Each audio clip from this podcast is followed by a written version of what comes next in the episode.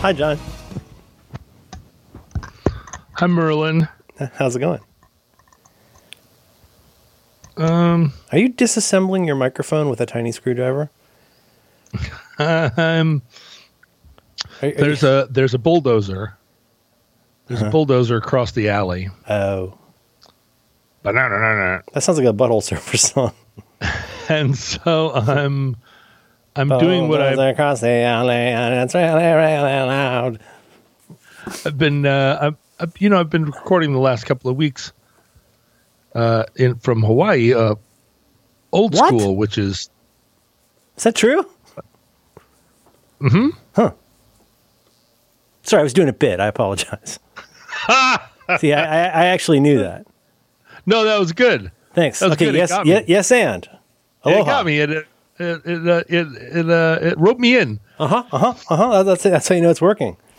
So so I'm I'm uh, so I was in a uh, I was recording from my bed, which is what which is what I do in those situations. I like to record from bed. Hmm. And While you're uh, supine, yeah, I just I put the I are you, pro- my are you propped up like a patient? yeah propped up like a patient. Hmm. I've got my little my little preamp. I've got my microphone. I got two turntables. Hmm. I got uh Behind, behind the ones and twos. Aloha. I got uh I got everything I need. I got a paddleball game. hmm Favorite chair? and uh, so so I I'm all in that mode anyway. And if bu- there's bulldozer across the alley, I figure why not just record from bed? So, but it's a oh, little I see. God, you're always going somewhere. yeah. Well, except So- when you're laying in bed to do your work. And then I think, well, you know, shit, I could uh, I could just record from bed all the time. I used to. I used to record from wherever the hell. so that that pic, that photo I've seen of you in bed with a microphone talking, that that's not a that wasn't like a promo shot. That was a, an action shot. I was talking to you. You you did that. You're talking to me. I was talking to you in that picture. Huh. It Mm-hmm. looks important. But it does have a kind of, with all respect, because obviously you're uh, somebody who loves podcasts and a scion of the industry. Yes. You're practically John Spotify. You Yes. know, it's uh, you take it seriously. Obviously, you lo- it looks real intense. sure. You know, but it sure. does have a little bit of a Howard Hughes vibe. Yeah, yeah. Well, that's kind of what I was just what I was just thinking. Like, The way of the I future. could put, I could put motors on this bed. I could put little motorized wheels on this bed. You're going to need to call in Augie. You know, make sure Uh, those make sure those rivets are, are real smooth. Speaking of which, Speaking of which, smooth I got rivets. I got an email this morning from somebody from the somebody that the email was like, "Remember me? I used to be on the Opie and Augie show or something." Opie and Augie. Oh, is it is it something called Opie and Anthony? So, well, that was something like that in in the header. Did of Anthony the- pass? Was he replaced by an Augie? I'm not sure. I'm sorry. I'm just saying words, John. I don't know anything about the radio. So you got you got you received a letter from somebody who used to be on a radio show. Yes, and they said we would like to have you on as a guest. Okay. and I can imagine what they want to talk about. Oh shit, dog. So I Googled it. I Googled what uh, Opie and Augie was, Yeah. and it's some kind of one of those things that you would expect. Yeah. You would expect they would be reaching out now, month, two months in. Hey, let's get him on the show. Yeah. Just enough time has passed. Time to reopen that wound. Yeah. Oh, that's fun. That's fun. Yeah, that I bet. I bet it'll be a good fair hearing for you. It'd be an opportunity for you to clear the air a little bit. And you know, it's some guy. Did you keep the can? we'll be back after the top of the hour. uh, it's some guy. You know, some some some guy Yeah. whose job it is. Can you imagine the job of being the booker for a show like that? Just like Augie's, sending, Augie's producer. yeah, sending It's out like, Augie's cold Augie. call or, emails. or the John C. Reilly character, probably more like it. Like you used to work for Hughes Tools, and now you work for Augie Two. Uh, Augie you know, 2. calling uh, can dads, yes, Augie two electric boogaloo. getting people book them. Oh my god, can you imagine the kind of folks you interact? I, I imagine at some point you uh, deal with. I want to say uh, like is, is her name Tila Tequila? Like maybe oh, tequila, tequila. somebody. I think she had a Juggalo run in, but like you probably call Juggalos or on whatever they use for a phone. What what would it be like if we had to book a guest Okay. every week on this show? That would be amazing. and we had a producer. Mm-hmm. First of all, imagine if this show had a producer It That does have a producer. that wasn't. Believe it or not. this episode of Roderick on the Line is brought to you by Squarespace. You can learn more about Squarespace right now by visiting squarespace.com slash supertrain. Friends, there are so many things that you can do with Squarespace. You can create a beautiful website to turn your cool idea into your new home on the web. Your home, yours, your home, right? You're not part of somebody else's gig. They're gonna they're gonna help you get your own thing. It's like your first apartment. It's, it's the best. You can showcase your work. You can have a blog or publish other kinds of content, put up galleries of photos. You can sell products and services of all kinds. You can promote your physical or online business. You can even announce an upcoming event or special project. Yes, we are hopefully moving into a period where there will be more upcoming events and many projects that are special. You know, uh, Squarespace will take you along for that ride. Squarespace. How do they do this? Well, it's a good question. They do this by giving you beautiful templates created by world class designers, powerful e commerce functionality that lets you sell anything online, the ability to customize the look and feel, settings, products, anything. You do it all with just a few clicks, some drags, some drops. Bob's your uncle. It's Squarespace. Mm.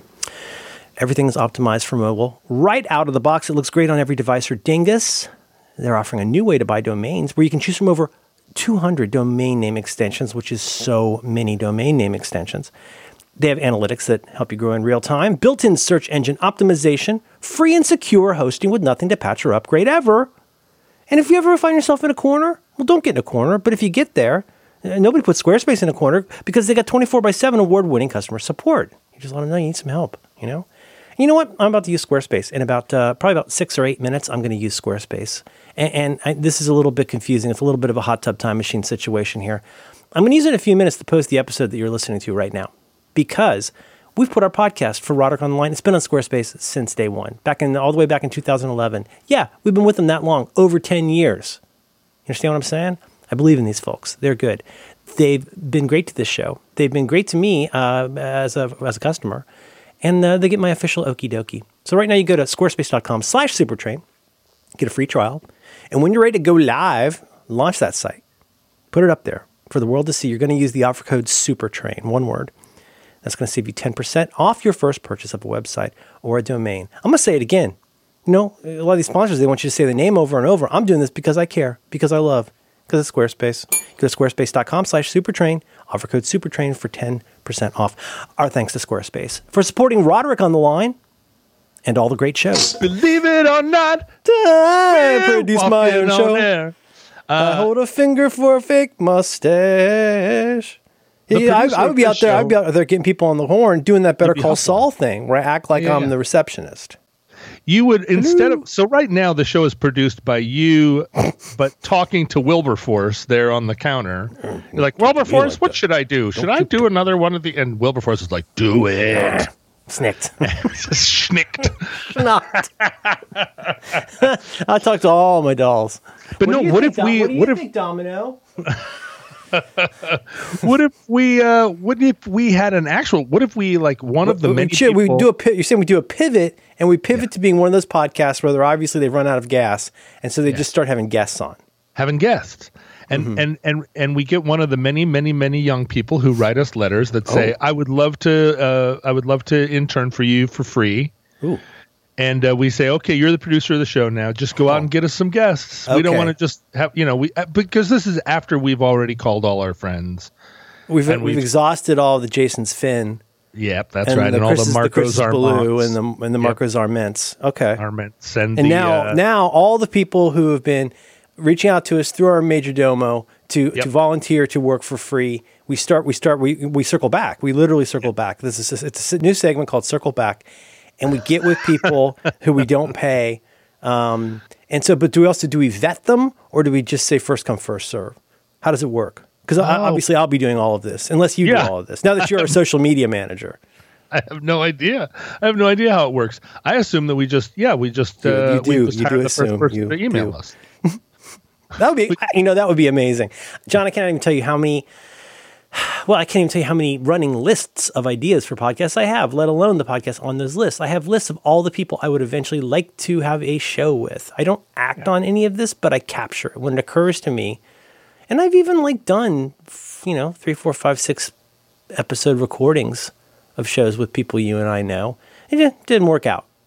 But like uh-huh. I have I have lists of things like that, and the at least in terms of the mental block. I won't say I don't know if this is the actual work because I'm scared of that actual work, but the big mental block for me is if you like reinventing the wheel each week on scheduling, technology, you know, it's it's like it's like adding transfers or legs to a flight. Every single thing you add like adds half an order of magnitude probability that something will go wrong. Oh, I forgot to record. This didn't happen.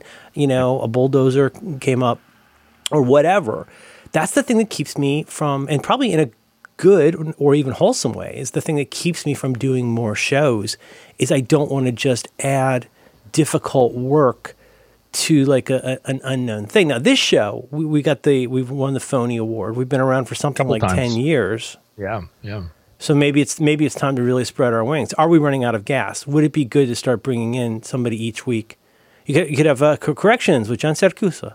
Like he Yeah, comes in, and tells us tells us what, what we well. Uh, let's be honest, mainly what I did wrong, or the things Yeah. that you did wrong that I should have told you you did wrong. He could have a segment each week. John's problem is not is not just that I say things that are wrong, but that your job is to correct me when I say things. Ultimately, it's the bigger problem is me. Yeah, yeah, yeah, yeah. If you were a better co-host, I would have. Been, I would be a better man. If I were a better person, If you were a better person, I would be a better person. I 'cause cause I have cause the problems that become John's problems. Because he, he he has to live with it now. He's the one who heard me. Uh, you know, uh, get get. It's like uh, like like the girl in uh, *Halt and Catch Fire* saying, "No, actually, Sputnik came down in '57, Mm-hmm. r- uh, the accuser. I've I've caught you, running Pharaoh the accuser. I've I've caught you in a fib." And he's like, "Ha ha ha! Check out my eyebrows." Right. So that's he comes in and goes, "Well, actually, you know, the SU30 uh, did not have four floppy drives." And, No, of course and, not. and a cumulus pass through. I could have told you. And then that. he's got to li- he's got to live with that. He has the boxes for every computer he's ever bought in his attic. I do too. So I Oh, consider, really? I consider that like a uh, like a character. Oh my trait. goodness. Okay, in our new segment Venn diagram where we find out what you have surprising thing you have in common with somebody who's either a friend or an intern or, or you know that Mm-hmm. that could that could if we're running out of gas that could add a lot of extra work for me. We should look at that. I have an IBM. I was just looking at it because I just pulled it out of a storage container. I have a, my my uh, 1981 IBM PC uh, with 64k, two floppy disk drives, Whoa. and a and a, cyan colored screen. Oh, hot. And and I got it all. You I got still the, got that? I got the I got the screen. I, I got the, the the computer. I bet it fires up. I bet it fires up, and I bet I could run WordStar on it right now. Mm, Hack the BIOS. Uh huh. I could hack the BIOS. I just discovered that show approximately 48 hours ago, and I'm on episode six. I, I heard that it was Mm-hmm. Good. I started watching it, and uh, it's something you might want to check out. hack the BIOS. All right. It's well, it's on Netflix, and it's basically you know it's not it's not a, a true story, but it's about uh, you know the PC racket in uh, the early '80s, and the cast is fantastic, and it's got a lot of good uh, a lot of good nostalgia in it. A lot a lot of good uh, you know what ladies would wear to work in the 1980s clothes. Oh, I love that. You know, I like to nitpick that stuff. Oh, now that's where I go full Siracusa. A movie, a, a cla- even a classic movie like Hot Tub Time Machine. I watch that and I go, "There's no way that people skiing in 1986 would be listening to whatever safety dance. Like that's that wouldn't happen." No, not a The, not the worst sin, as you know, the worst sin is the, like, let's say they're listening to Doolittle in like 1986, and you'd be like, uh, uh, uh, uh. unless you, well, you know what it is that they, there is a there is a time machine, so maybe they time machined, you know, a 1989 Pixies album, But this is the thing: people that listen to Doolittle don't ski. especially in those clothes, those super Not bright chance. clothes. Not a chance. No, no, no. They would have been in the super bright clothes. Oh, In oh, excess. Uh, yeah. Okay. Or or uh, or maybe pyromania. No. No, I Pyromania right. At that point was three years old. It would be no, it's right. from that weird. It's in gotta be excess kick. It's Bam, from the it's bam. from kick. soup and salad bar. Uh, that you know, um, you know that that period had a lot of the weird kind of pseudo ballad, like Richard Marx. I feel like Yes. was kind of this is before the big Aerosmith comeback, mostly. Is Oh it? no no no! The big Aerosmith Permanent Vacation is '86. It came out. They, they had was- one more shot at a permanent vacation. Is that correct? Yeah, and then it was Pump that really put them into the. Pump. That was '89. Pump really put them. Okay. Into, Oh, and that's uh, crying when I left you, dying when I met you. yeah, that's all the ballad stuff. Permanent Alicia Vacation Silverstone. was the one where they came back and they had some real riffs. Still, they it was like, oh, these guys can still rock. They got wow. Uh, okay, And okay. then- but but, but yeah. would you see that to me though? Like that's also we're we're coming out of. Eh, it was not a ter- terrific time for most musics. I feel like. I mean, really, I, this is just totally like my own like sort of genetic criticism. But I think of 1985 as being crazy interesting. 85, like a year or so earlier, my last year of high school. I think of that being very interesting because it was, to my mind, some of the worst mainstream music and some of the best, like if you like underground music. Underground music. That's But right. you know, It's 86, of- 87, maybe I was just, I was still super into REM and the Smiths and bands like that, the college rock. But what was happening above ground? You got, you got, what you got? Like, a, what am I, am I right? You got like a Richard Marx, you got a Peter Cetera. I think of a lot of that ballady stuff. Well, yeah, but that's that's also uh, that's also like peak uh, Peter Gabriel, Phil Collins. Uh-uh. If if you look at the charts Hmm. in 1988, it switches almost entirely over to smooth R and B. There was some kind of switcheroo that happened, We're not Where- quite New Jack yet. We Nope. still have boy band. There's boy band stuff happening. but it's all it's all like the that that new sort of the Whitney Houston, but the but the new iteration of it, the but pre Celine Dion, Oh, where it's just like yeah. it's just like the big big ballad. And this is when there was some. I believe this is when you were seeing some uh, Whitney backlash because they feel like she had strayed from her definitely gospel, but also R and B roots, and she was going more straight pop, kind of. yeah, but but also, you're getting aren't you aren't you also seeing like when stuff like uh, she's my cherry pie? Aren't you getting like some like uh, hair metal around then? well the the the that's when metal went to shit. Yeah, but the but the not even Ratt could survive that. it di- it got worse. It Mm-hmm. got worse between eighty six and eighty nine. Power ballads. No, there was a very strange. But in '86, you got Peter Gabriel "So." Yep. You've got uh, what? uh, Phil Collins was on top of the pops. You got you got that. Um, We're still. I mean, eighty. So eighty-five was Dire Straits. Eighty-five or eighty-six was, was um, Brothers in Arms. yep. That I was that so. was huge. But then you've also got. I think it was the last year of the boomer, in the sense that you've got you've got that, your Don then that maybe peaks. That re- peaks with um, what's it called? The Big Sleep, the Big Heat, the Jeff No, Goldberg. What's it called? that called? Was before. That was before, wasn't Jeff it? Goldsworthy. what's his name? Who am I The, the thinking big of? ooze. Uh, the one with the Big. flop. Uh, he the was one the, uh, William Hurt's dead. yeah, he No, not the- William Hurt. Kevin Costner. Kevin Kevin Costner was the corpse. Kevin Costner was dead. You got Yeah. the guy from Jurassic Park. Yes. You've got the guy from Probably a, maybe like a Mary Steenburgen. Maybe It was the one. It was the guy from Vietnam with the scars on his face, and he had a Porsche. Michael Cimino. Oh, but it had the one. It had the girl. It had the. It, had, had the, the girl. dot girl. The girl in the Oh, polka oh, dot we're also dress. getting we're also getting the like uh, movies, the, like the, like something with like Griffin Dunne, or you know, you start getting a little bit. The Brat Pack is growing up. Those kind of movies are coming along, and you got St. Elmo's Fire was a couple years earlier, I guess. What's the movie? No, I'm just driving me right crazy. What's that fucking movie called? the one. The one With, the, girl- soundtrack, with the Motown She soundtrack. The, the younger girl was married to the veterinarian, and he, and then then along came the guy from uh, from Reservoir Dogs, Harvey and- Keitel. and it ended up being um, Um, it ended up uh, being Kim Basinger. oh, Kim Basinger. and a half boomers. Boomer movie. what it was. Boomer movie, but that was before. movie, Boomer movie was from '83. I thought that was Yeah, pre but that's why I say the peak. That's why I say the peak. You're so okay. Anyway, your point being 86, 87, 88, that rat king of bad 80s years. '86. In '86, if you were in the Eagles, you could still get a, you could still get a single on the top of the pop. 1987. But in It's going to make 1988 look like 1986. I so I've been doing this lately. Uh, uh, this same exercise. Having a neurological incident while people scream at everything you're saying. I'm just hoping that one person follows the thread of that little that that was fun. Oh yeah, that's only for a couple people, and I actually do not remember the John. Jokes have left the room.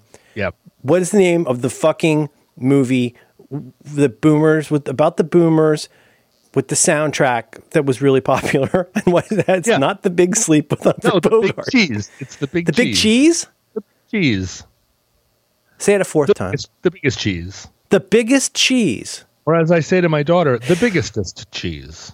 God damn it. But I've been doing this because I, I, I woke up the other day and I was like, you know what I'm going to do? You know what I hmm. should do? Because I look back, you know how you know how 1996 didn't 1997 didn't exist.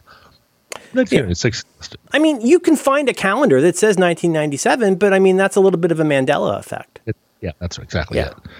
But I've been looking back and thinking, as you do, as Hmm. one does. I've been thinking, well, I know that this, I know that that happened then, but there, but I had this long fallow period in the 2010s, and you know, it's hard to remember exactly when this happened versus when that happened. And I'm going you can only remember that by what came before or after. Don't you feel like? Yeah. Well, but but you know that's another thing that I get that I get bad at because Yep. it's like, oh, that happened way before that, and then it turns out no, they were that, that, those two things happened two weeks apart. The big chill. Ah, the big chill. I was Look, close. look at Meg Tilly. Look at Meg Tilly. Well, so that's who I was talking about. Meg Woof. Tilly was in the one with the polka dot dress where she was married to a veterinarian. Huh. Um, You're in a polka dot dress. Veterinarian when I met you. what I decided was I was going to go back to 2000, the year 2000, Mm-hmm. Tw- 21 years ago. If you were born in the year 2000, you're 21 years old now. You're, and that means you're finally able to listen to Roderick on the line. Um, at uh, and I in, said, in most states, uh, you know, and uh, and, uh, and and tribal areas, like you are now officially you're you're officially in. you're officially in. You uh, you can you could actually marry Roderick on the line at 21 years old in most places. I did not know that. That's amazing. But what I thought was here's what here was the exercise. I said I'm going to go back to the year 2000. Going to set my hot tub time machine, Mm-hmm. and I'm going to try and name five good things that happened in each year from the year 2000 to the present. This is a terrific exercise. What are five good things that happened in the year 2004, for Uh-huh. instance? And some years it was pretty easy. Is that where that photo came from? yeah, Because yeah, we yeah, were yeah. trying we were trying to date it this morning, and I Oh. still had the Archers of Loaf shirt, which means we had not done our big purge. And I got my old dumb glasses from myglasses.com, not a sponsor. But and- Oh, John, I'm sorry. I, I'm getting uh, over your skis. No, no, no. It's okay. If if you look at if you look in the picture, I don't have a beard. Uh-huh. You can often tell from your glasses what year it is. Absolutely. So so what happened was, what had happened? What was, had happened was we were eating top First- food. First, you were in a helicopter. Then you were on a then you were on a, a hovercraft. Mm-hmm. Um, no, and there there there were some other pictures from that series that I didn't send you that I will that are. That I'll send are, you some of mine. I got some from the same evening.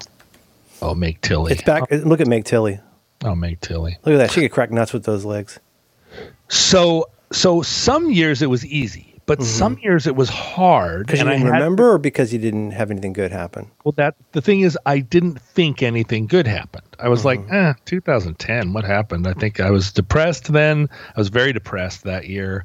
I was very depressed from the years 2008 to 2017, and so it just all kind of bled, all fits to, you know, smears together or whatever. I and I and I have this sense of myself that I, I wasn't really doing much for a lot of that time. Mm-hmm.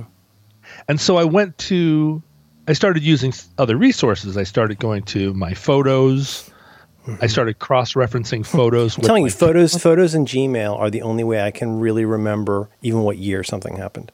Right, Gmail. Although weirdly, my Gmail only goes back to a certain point and then stops. And I know that I had Gmail before that, and I'm not I mean, sure. it took me it took me getting to the point where I realized like, oh, sometimes I'll do this uh, reverse engineering thing uh, where I try to figure out, okay, when is it time for me to replace X thing? And I'll go in and I'll look at, oh, I ordered that thing Y number of times since this year, and I can get an up like an approximation. And like, of course, why would I choose to remember that? But it's funny how things like receipts tell a story. Like if you can't remember when one of the times you flew to this city, there's probably a receipt somewhere.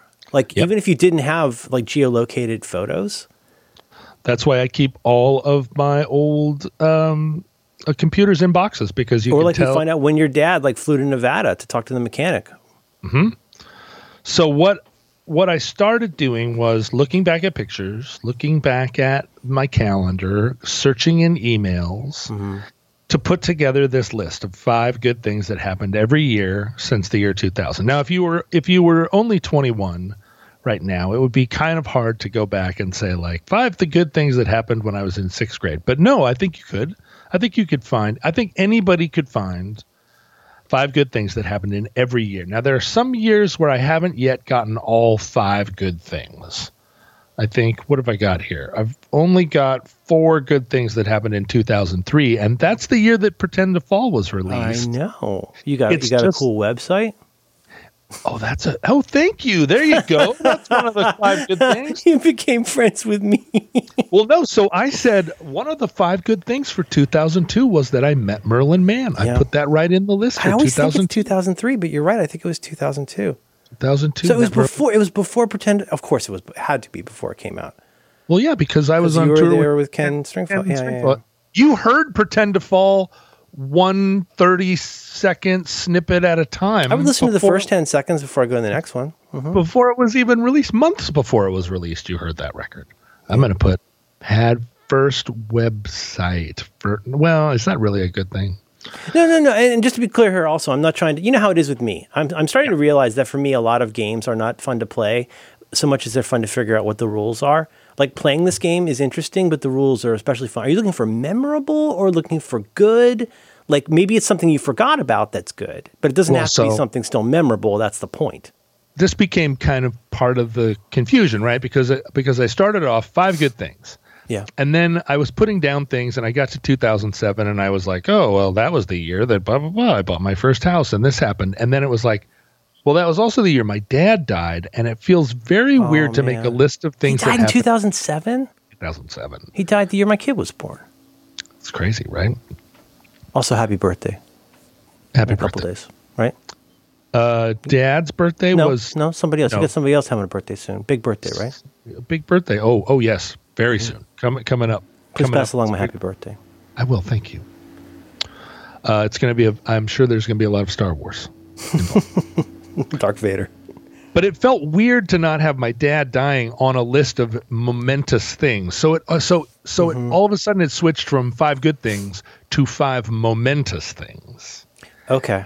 And then it became seven momentous things in a couple of cases. And then pretty soon there were some of these years that I thought, well, nothing happened that year.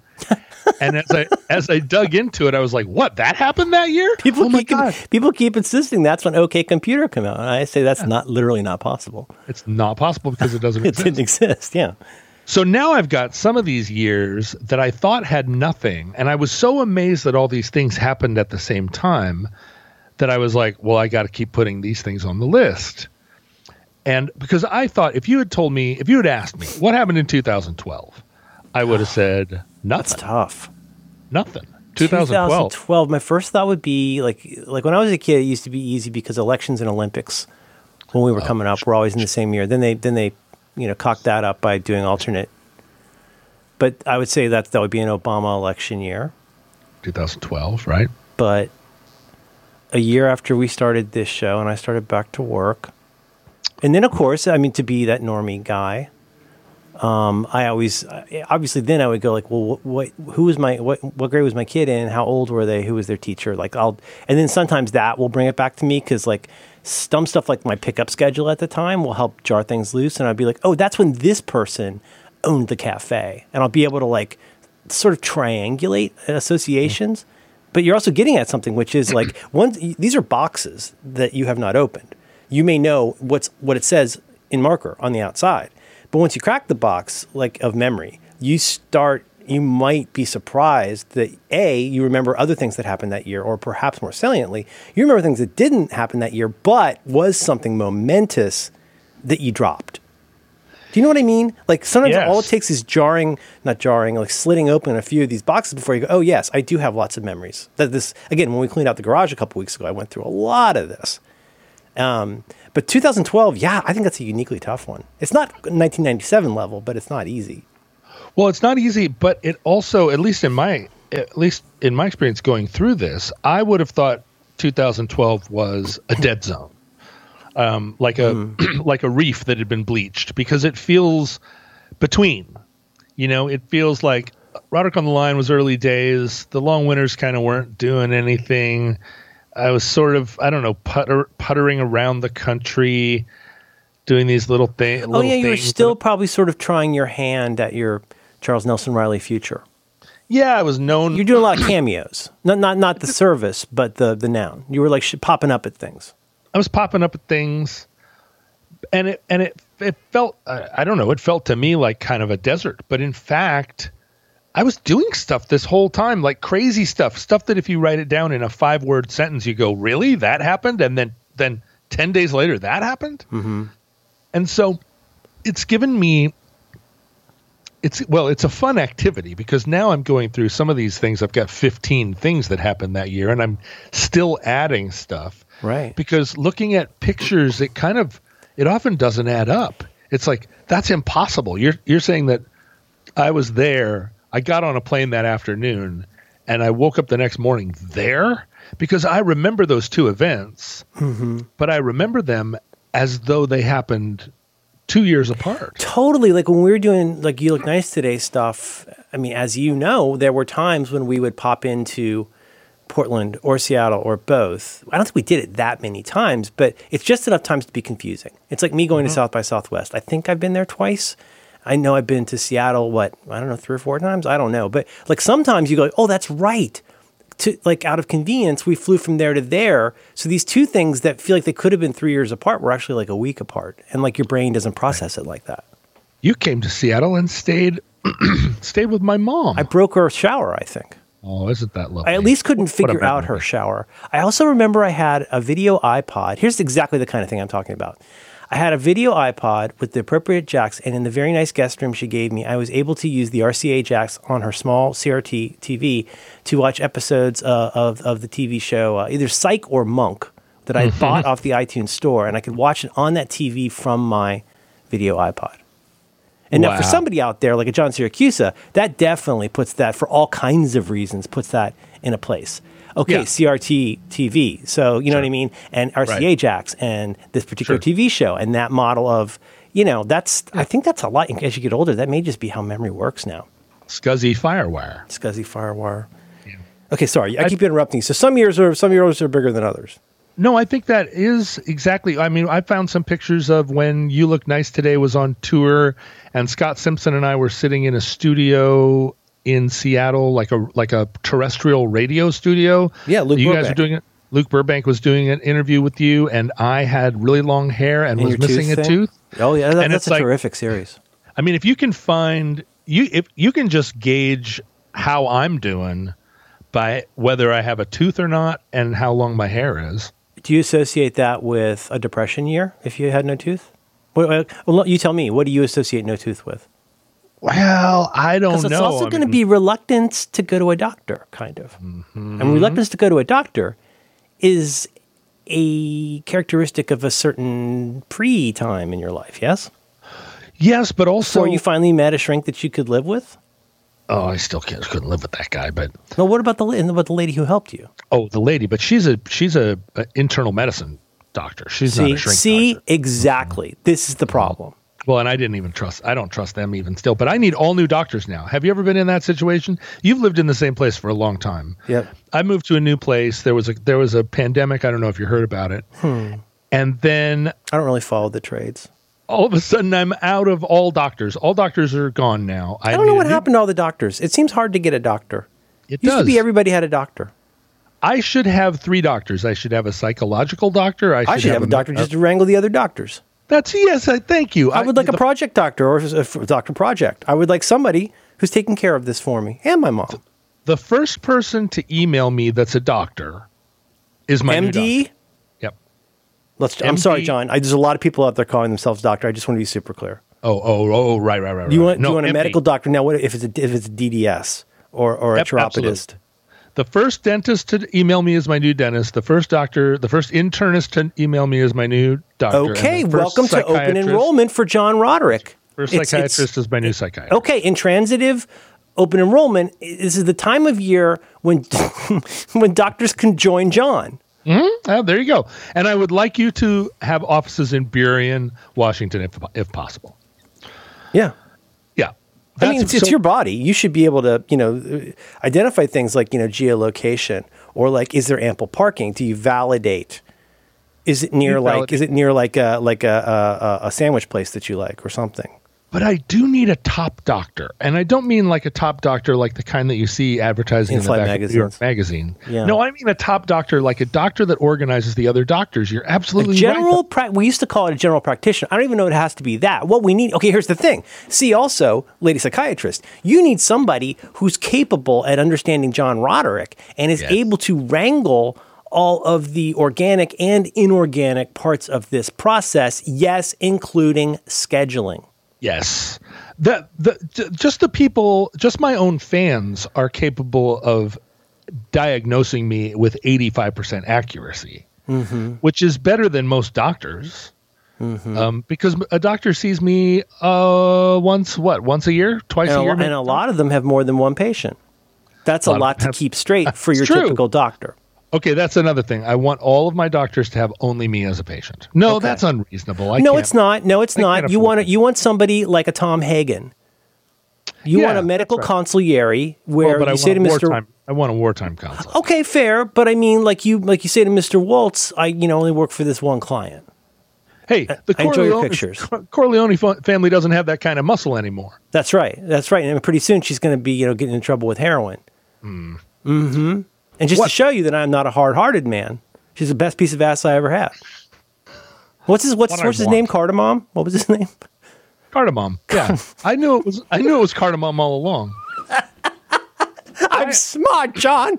Not like people say. Wait a minute, is that Bette Davis? it's gonna be a bumpy boat ride. Now I'm Katharine Hepburn. Katharine Hepburn. That's what I uh, meant. Time for white wine and a cigarette, pig. Okay, so anyway, anyway, the point is John needs a doctor, a doctor, well- but a doctor project, somebody who comes along. Uh, that's one of the points. But the but what what was what what's curious, and I've thought about this recently, quite a bit, uh, is that during all that depression that I had during all those years between 1984 and 2015, I did a lot of things. And I'm trying to Yeah. square it because you can look at pictures of me and say, "Oh, now that is a case of a guy who's in uh, in um, who's going in and out of catatonia," and yet um, getting, his, getting his passport stamped. Welcome to Both- Catatonia. both ways, right? Going in, going out. and Oh, do you have anything to declare? Just my insanity.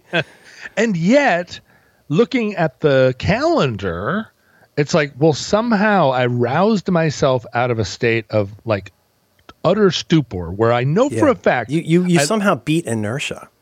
Yeah, like three days. Three days, I laid on the couch and stared up at the ceiling, and I didn't talk to a soul. Mm-hmm. But then somehow, somebody I knew came to town, and I got up off the couch and I met them. And there are photographs documenting that we spent two days living in hotels and shooting guns and throwing bathtubs off the roof.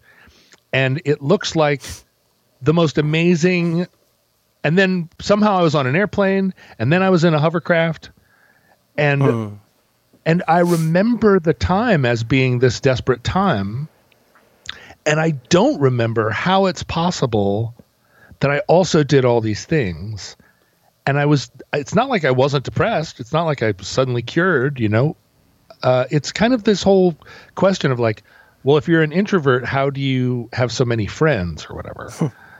Um, if you're uh, if you're super depressed, how are you doing all these things? And Well, I mean, isn't there a corollary to that, which is like, you know, one thing people say, like, you know, when you're depressed or you're whether, whatever that depression is, whether it's like a, a major or a minor or suspended fourth, like whatever kind you're having, you spend a lot of time in bed and you're tired, right? Um, and so you say to somebody, well, how could you be tired? You're in bed all the time. And you go, well, yeah, exactly. Exactly, thank you. You're, how could you're, you? you're, all you're, you're thinking bed. You think bed means the same thing to you as me. and like that that's where the that's where a good place to start with why your logic may not be lining up. What is the color orange, Merlin? Describe I mean, it. uh, Did you ever really look at your hand? Yeah. So, I uh, uh, this this this like looking back. I mean, I feel I feel kind of dangerously for the last couple of days at risk of doing uh, until the end of the world on it, where I just put on the headset and watch my dreams. Mm-hmm. Like I've been going back and looking through my photos, not in that way that we always do, where you're just like scroll, scroll, scroll. I know there's that picture of me in a funny hat, scroll, scroll, scroll, but actually like stopping and looking at those random interstitial photographs that make it into your The ones you usually skip over. Yeah, the ones that you, I mean, not just the ones you skip over, but whole sets that you skip over because you're Yeah. like, yeah, yeah, yeah, that was the. That happens to me also sometimes when I find some cache of photos that mom, that Madeline took, and it'll be like different photos of the same event, and you get a kind of fun family Rashomon thing going on. You're like, oh, that's right, they were there, and you have more pictures of that person. And I don't have pictures, and you know what I mean. And you end up getting this weird view into, you know, what I'm saying like like there's pictures I just look at over and over. There's the pictures that I've hearted in the past that pop up in my like featured photos of the day, which I love on the iPhone. Love that every day. Such a gift. But you're right. There's sometimes it can be real, real weird. That's a box you didn't even know you had. If you'll, you know, accept the analogy, and then you go, "Oh, there's a whole bunch of stuff in here I forgot about." I guess that Yeah. happened. I mean, a whole bunch of stuff and a whole bunch of things like, like if I were to say, how many times have I come to San Francisco and either stayed with you and your lovely wife, or we, or the two of us, or the three of us went to a third location and had dinner, drinks, watched a show, Yeah. uh, rode our skateboards down the Embarcadero. All those things had a subway. Off the uh, dome, I want to say ten, but I bet it's more like six. I don't know. I mean, it's. I don't. I don't know if it isn't It used to to be a 10. pretty casual for a few years there, especially before a kid was born. It was a pretty casual arrangement. Short notice, you always had sort of an open, you know, you're always you know welcome if you're because a lot of times it would be like this is the ones I get screwed up about. There were times you stayed for like a little while. Um, that one time at the end of a tour, but like there were also just times where like you were passing through, maybe even dr- I want to say driving through if that's possible, but like Happened. there were times where you were just kind of around, maybe not even staying overnight on the uh, inflatable bed that was like a taco. I think when you say like, I bet it was ten, maybe six. I think what what happens is we we smash them together. Hundred percent. Yeah, I don't And know it- when I was in Portland. I don't know what I was there for. I think you've been there more than you think. I, I went mean, there to hang out with. The latest time was I went there to hang out with my comic book friends to do project stuff. That was Mm-hmm. God now probably four or five years ago. Um, What- there was when the, was the time that you were in the room, the hotel with the two small doors, where you met James Urbaniak? that was that was Portland, not Seattle. That's Oh, why I had that weird ass room with no TV. No TV. Oh shit! and you had a, such a nicer room. You know, that's when we met hookers and popcorn. The point is, I don't I don't know the answer. I was there for a I think I want to say is is is, is Portland Bridgetown? yeah, Portland is Bridgetown. It was So the Bridgetown, Comedy Festival. Yeah. Who's is that where I met our friend who says every Morrissey song is just him singing the third? Is that Bridgetown? I'm not sure. I don't. Maybe that was a conversation that you were having with Robin Goldwasser, and I wasn't there.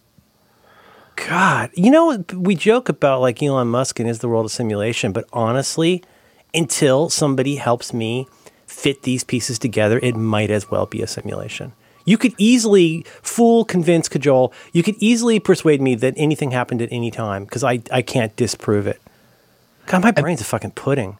Anyway, Well- so compressor, you're right. You do smash them together. I think I think mentally, and then sometimes like right here, I see, I have pictures at that same Thai restaurant where I'm wearing the Archers of Loaf shirt. I have one that I thought was the same night. It is from 2004, but you're wearing something different. Uh huh. So There it is. Well, There it is. So the there. number, the, nu- the number of times I came to visit you just went from six to ten, Hmm. and I think it goes from ten. I think it goes from ten to fifteen. It's like volume, half an order of magnitude. It's another. That's right. Every time. Well, and Yeah. you know, and there are some there. Well, I don't Well. want to go into that, but you know, I I Hmm. think of it. I think of there was a period where I went on tour with Aimee Mann, and I think of it as a tour I did with Aimee Mann. Now, when I look at my pictures, I realize I didn't just do a couple of tours with Aimee Mann. There was a period of two or three years where I did every tour that Aimee Mann did. Hmm. Like I was on tour with Aimee Mann all the time, weirdly, and I keep seeing but just for like short like, stints, like for a yeah, few yeah, yeah. gigs, that kind of thing. You know, a fly out to Philadelphia, okay. do six shows, come home, and then three months later, fly out to Chicago and do five shows and fly home. And so it all feels like one tour mm-hmm. because it kind of was, you know, it was one, it was one of her records or something like that. But I don't remember it being a thing where what, what my calendar reveals is that I was super busy and a lot of the times I was flying to Chicago not from my catatonia bed, but from like I was I was flying from some dinner you and I were having at a Thai food restaurant in San Francisco to Chicago the next day to start this tour. There wasn't any space God, in between. So confusing. And it, and it makes me feel like my life had more shape that I've done ultimately this this project is making me feel good because I'm realizing there were five good things that happened in every year. Often there were mm-hmm. 10 good things. And so the way that you're the way that my memory kind of shapes my own history and and that and that tendency in my head to to try to shape my history to fit a narrative that I'm a loser or to fit a narrative hmm. that I'm a, that those years were wasted years or to fit you know like I'm trying to retcon my own life according to this sub subconscious directive that I need to find the version of my life that is the least uh, that that that that tells the story of me as someone who has failed to thrive. And, and, and, if anybody out there thinks that they're not like this, some I imagine there could be some people who are not, but I think this is like some pretty basic psychology. The way here's I'm going to put it in my own non-scientific words, which is that one of the things that we unconsciously value most is integrity and the idea that we are one person who's always been more or less the same and always doing their best and all those kinds of things. And like I think and that's part of the impulse that leads us to enjoy storytelling or like like I heard this great I might have mentioned this to you, but I heard this really great interview with somebody talking about how to get recurring thoughts out of your head. And one of the, this guy's advice or observation was that one reason things are unresolved, one reason we keep thinking about something that happened in 1988 is that the story's not done yet. We still feel like that's an incomplete story. And so all those impulses to me, you know, are part of what leads us in order to have a something seem like a story in our head.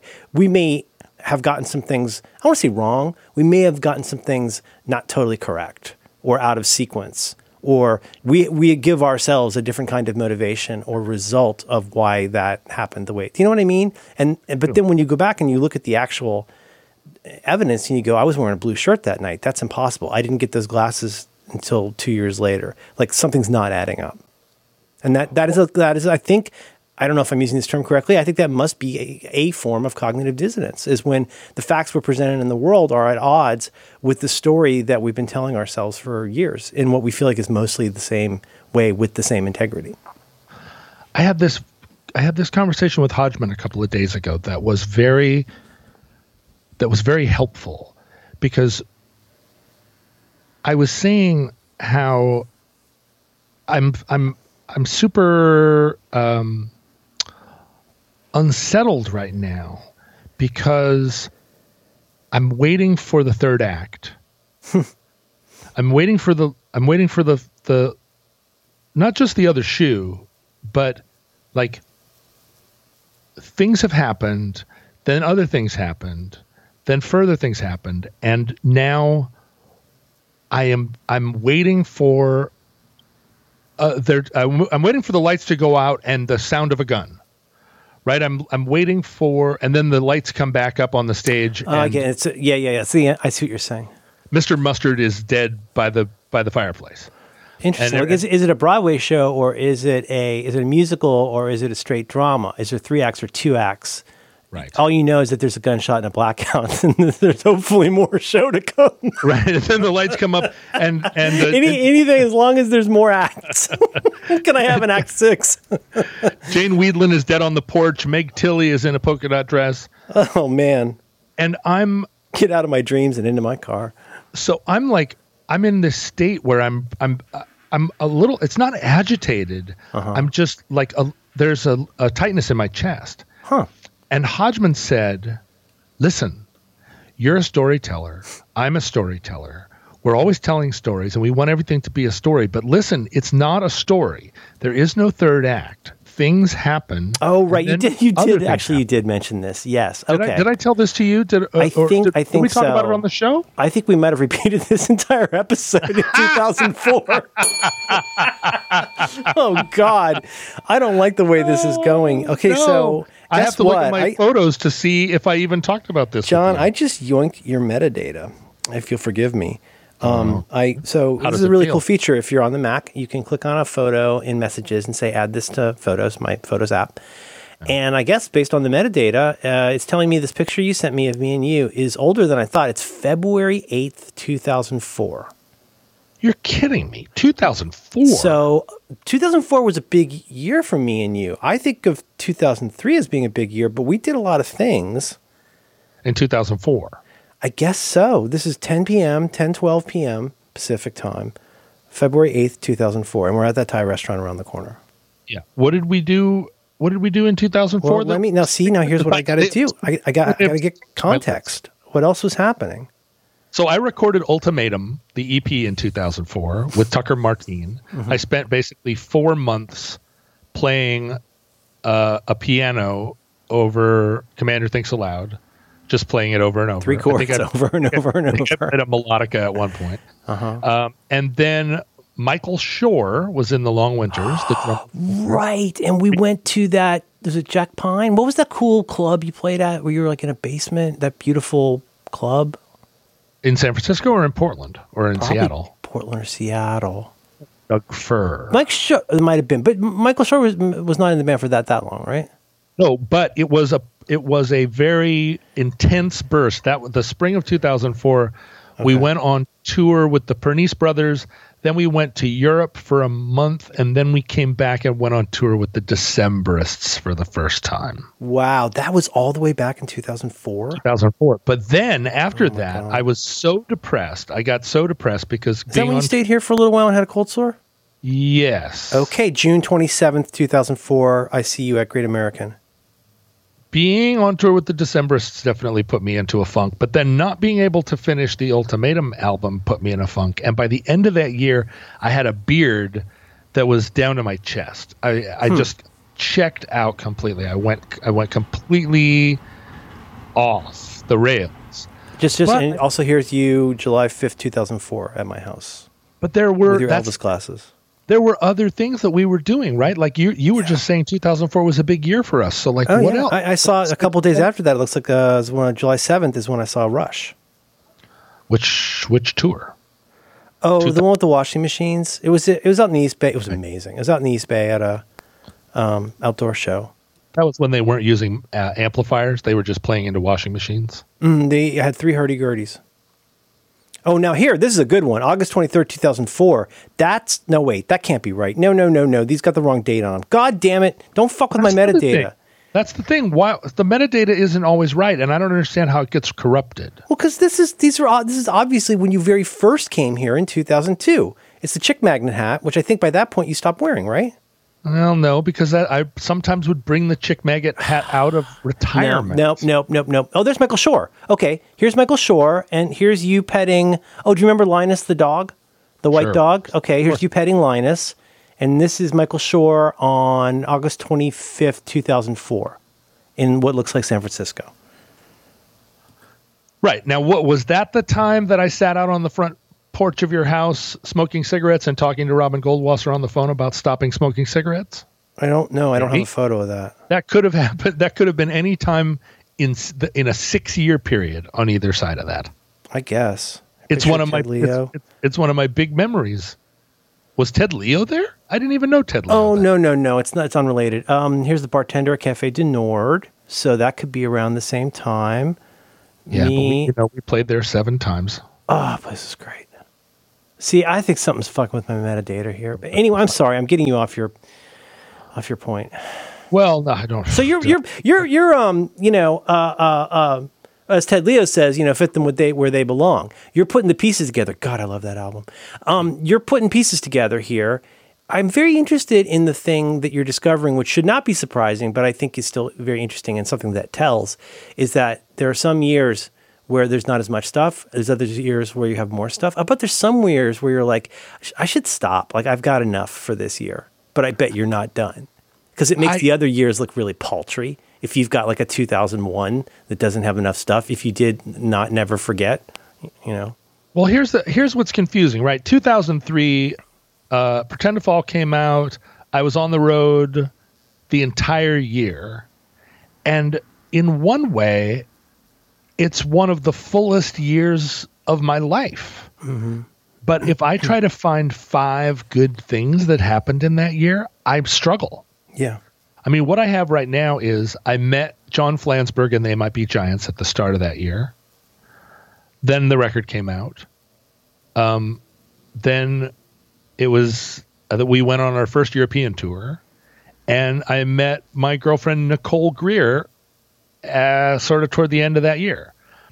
I can't think of a fifth good thing, even though I was traveling all over and playing shows every night and meeting wonderful people and doing wonderful things. But like, what's one more good thing that happened, or even momentous thing? It's Which all just this? a 2003. It's just kind of a smear. It's like a it's like an impressionist painting of of being in motion. But it doesn't have that It kind doesn't doesn't have a um oh, something my friend calls a flash flashbulb memory. Yeah, right, exactly. A tent pole memory. Whereas, you know, 2012, you know, that was the year we did Game Changers. What? Yeah. And Did you say 2012? yeah, we got done with Game Changers, and I almost immediately started recording that Christmas record with Colton. Now, I oh would have told you that those two things happened two years apart. But it, Well, they I, and I would have said two weeks apart. 2000 like 14 or 15. Yeah, 2012. Oh. That long ago. that was the that was the same year that Flop played a house show for 85 people. A Flop reunion Oh at some God. house show in North Seattle. And I forgot it even happened. And I'm flipping through my pictures and I'm like, what are these dark, weird pictures of a band in a living room?" You know, the cameras didn't used to be as good. no, they were terrible. And then I was like, wait a minute, that looks like flop. Oh, right, shit. They got together Mm-hmm. again. And that's the same year. I would have said that that happened in 1999. Okay. But it, nope, it was 2012. Um, I can try and help. You know, maybe we're probably good for today, but like I can help if it would be useful. I know you're gonna have a little more time. You get another week to to put this all together, but you know, I might could help you uh, fill in some of the details if I can, and maybe some of our interns. Oh, and, yeah. And let's be honest. I mean, don't do we agree that mental health is still health? Don't we agree? Right. I think mental health is health. mental health is still health. So this is also somewhat under the aegis of your uh, Doctor Project doctor, Doctor Project, uh, Doctor Project MD. I think that what's happening is, in the absence of having an actual mental health professional involved in my treatment, mm-hmm. I came up with this five good things project because I'm trying to find, I'm trying to, I'm trying to carve some new ruts. I'm trying to, mm-hmm. I'm trying to build a You don't new, want your Conestoga wagon to always have the same rut. Classic John That's right. Because you know what? That's just going to take you to Oregon, and there are enough people in Oregon. You've died of dysentery. What I that's right. I, I tried to get across the river and my, my and my wagon was swept away. Womp womp womp. Oh no, my wagon. okay, all right. what I you know What I'm I trying- want. what I'm trying to do is like We should start recording. I'm trying to remake it. You know, I'm trying to go back and say, look, because my project, I guess, from this point forward is I can't keep living as I have been, looking back at my life as as a as a failed project, as a as a Oh, You know, I wish like I I could talk you doing out of this. I know I can't, but I wish I could. well, I'm trying I mean, to. I wish I could talk you out of the need for that. oh, the need. I know I can't. I know I can't. You mean But- the need for the Five Good Things project, or the need for Well, the? I mean, all projects are good. It keeps the demon dogs at bay. But Right. you know, I mean, yeah, I don't know. I'm not gonna say anything. I'll save no, it for the show. no, well, no, like you're like what what what what could see? I know this is probably a dangerous thing to even put out there, but what could persuade you that your life has been valuable? Like short of a visit from Clarence, the future angel. Like what would what would you know if you had to um, you know uh, what the hell is that movie called? It's a Wonderful Life. Like what what would it take, or maybe Christmas Carol? I don't know if it's angels or ghosts. I don't know what your background is, but like, what would it take for you to feel like you've led a good life? Well, I always have thought that it is some kind of ghost appearing on a bridge in the fog, uh, who like taps my jacket with his billy club and says, uh, "What's with the heater?" What's all this then? And He's because he's a Bobby. and um, and I so I've been waiting. I've been waiting for. Not You've been waiting for your not- angel. not just passively waiting, but like actively trying to accomplish that thing by running for office or by this or by that or by this or by that or to find that like lightning bolt moment where it's like, ah, here's what I'm here for. I found my duck. This is the reason I'm like, it, it Oh, all makes sense about that. Yes, finding your duck. and, and what i'm what i'm working on right now is trying to get there by inches and say it's not there isn't ever going to it's not it's not a there's no third act. It's not a story. It's just a thing happens and then another thing happens then another thing happens. And so there isn't there the, the lights aren't going to go off. There's a gunshot and then when the lights come back up i have a big gold star on my jacket and everyone applauds. That's a terrible play. it's a thing What happened? what happened when the lights were out? Who put the star on him? Was that Clarence? it's one more wes anderson fucking film Oh yeah, no it's that's all. Lots of children dressed as animals. it's something else it's the little thing where i look back and go ah it's always been a failure and then i go actually no this happened and then this happened and then this happened and i don't know if that's going to be successful i don't i i feel like i feel like several years ago i said okay i'm going to do the thing. Everybody tells me that i'm afraid of love. And so i'm going to do the opposite thing. I'm going to go toward love.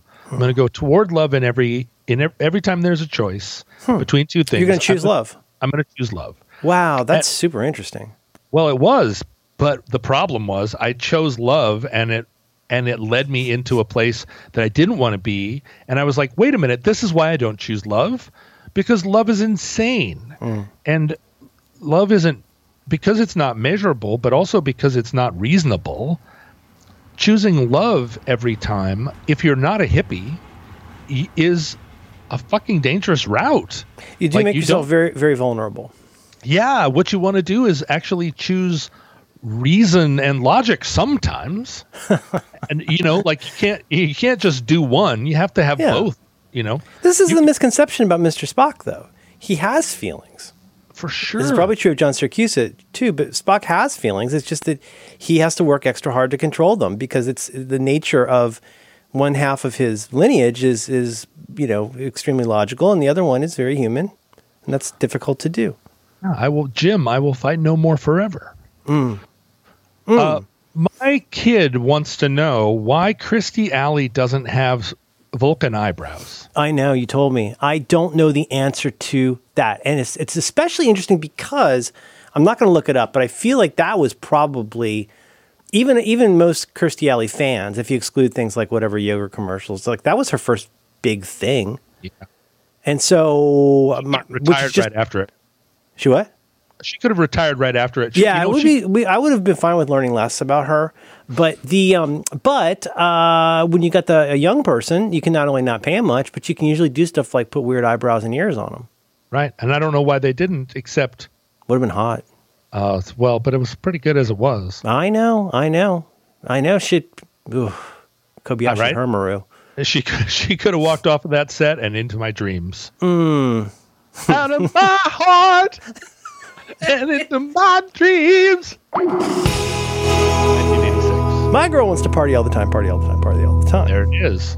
All right, that'll do, pig.